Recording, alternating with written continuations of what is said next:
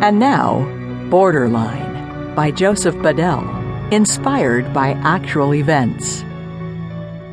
Thursday, June twenty-fourth. "You're a joke, a loser," Victoria Comstock said in a razor-sharp tone that slashed at my soul and psyche. "Do you really believe you can make me change my plans?" she shouted. Venom dripped with each word. Contemptuous laughter burst from her, as though a devil exhaled vile breath from deep inside. "You're pathetic." She pointed at a nearby wall, at a mounted trophy of a tiny deer, no bigger than a small greyhound. "You're like that weak, useless animal, put on earth to be prey." The emotional pain was bad enough. Now humiliation piled on. I never felt so low, so demeaned.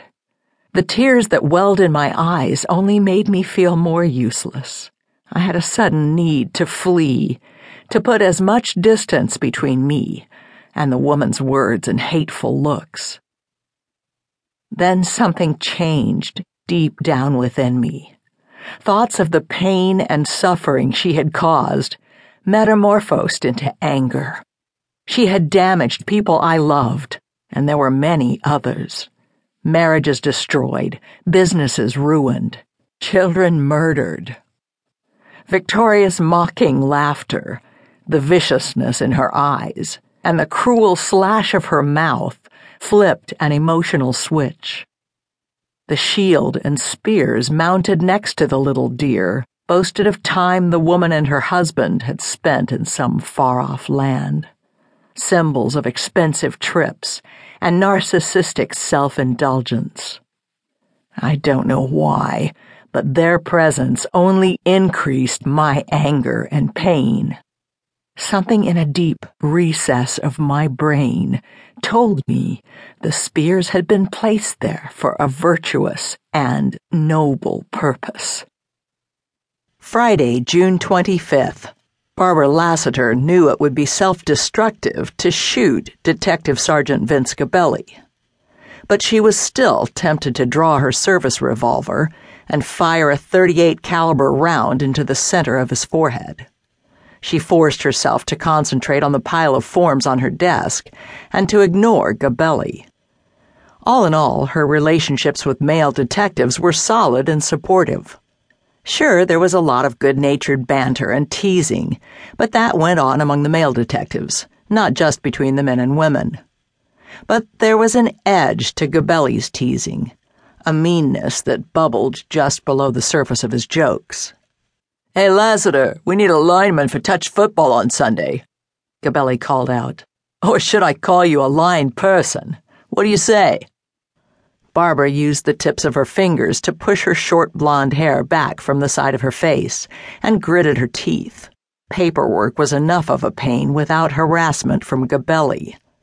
She flashed a middle finger salute, but didn't look up. The only other detective there, Dennis Bennett, shouted, "Lay off, Gabelli." "Hey, I'm not kidding around," Gabelli said. "We could use her. The state police front line must average two twenty. Babs could anchor our defense." He laughed as though he'd just told the funniest joke of all time. For the hundredth time, Barbara wished the six desks in the homicide division were separated by partitions. Her desk was the farthest from the entry. She felt as though she walked a gauntlet every time she entered and left the room. A perfect target for Gabelli. "Come on, Babs," Gabelli started up again. "We could use your heft on our front line." She felt her temperature rise and her face go hot. She wanted to shriek at Gabelli, but as usual, she controlled herself. The one-finger salute was as far as she would go. She wouldn't fall to his level. She didn't want to be one of the boys. She just wanted to do her job and then go home for a little peace and quiet. How long would the ride on Gabelli's bullshit train go on? When would this chauvinistic asshole accept her as a fellow detective? She had begun to believe the answer was never.